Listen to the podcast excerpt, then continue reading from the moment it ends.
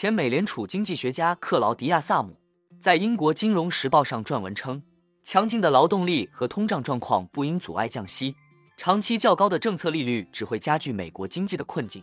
他写道：“从一开始，这个周期与美联储没有什么关系，我们已经非常接近消除新冠疫情造成的最终破坏了。现在不是美联储在降息问题上拖延的时候，而是时候让步了。”萨姆以创建与他同名的衰退指标规则而闻名。他概述说，将利率保持在当前水平只会增加衰退风险。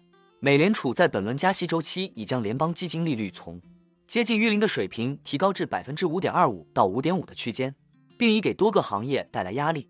例如，鉴于抵押贷款利率与利率大致同步，住房价格随着美联储上调政策利率而大幅上涨，这使得许多房主不愿出售房产，也让潜在买家望而却步。与此同时，货币政策大幅收紧，给整个金融市场的贷款人都带来了负担，同时让还商业选择实物的企业承担了后果。去年的银行业动荡就是明证。尽管萨姆没有提及，但投资者现在正在密切地关注商业房地产，因为高企的利率使得贷款在融资的成本要高得多。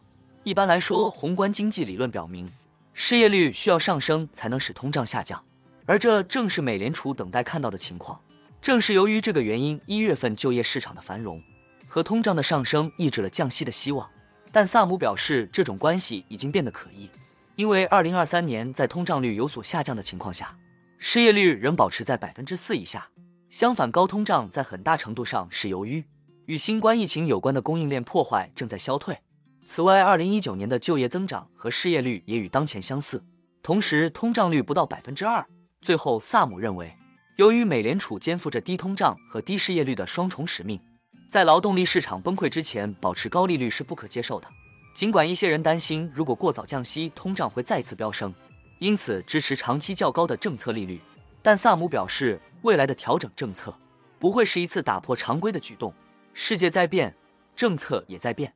现在全球的反通胀趋势明显，而美联储并没有改变其政策。那我们今天的内容就先分享到这里。如果您有房产买卖委托或是相关问题，都欢迎留言私信我。那我们下一支影片见了，拜拜。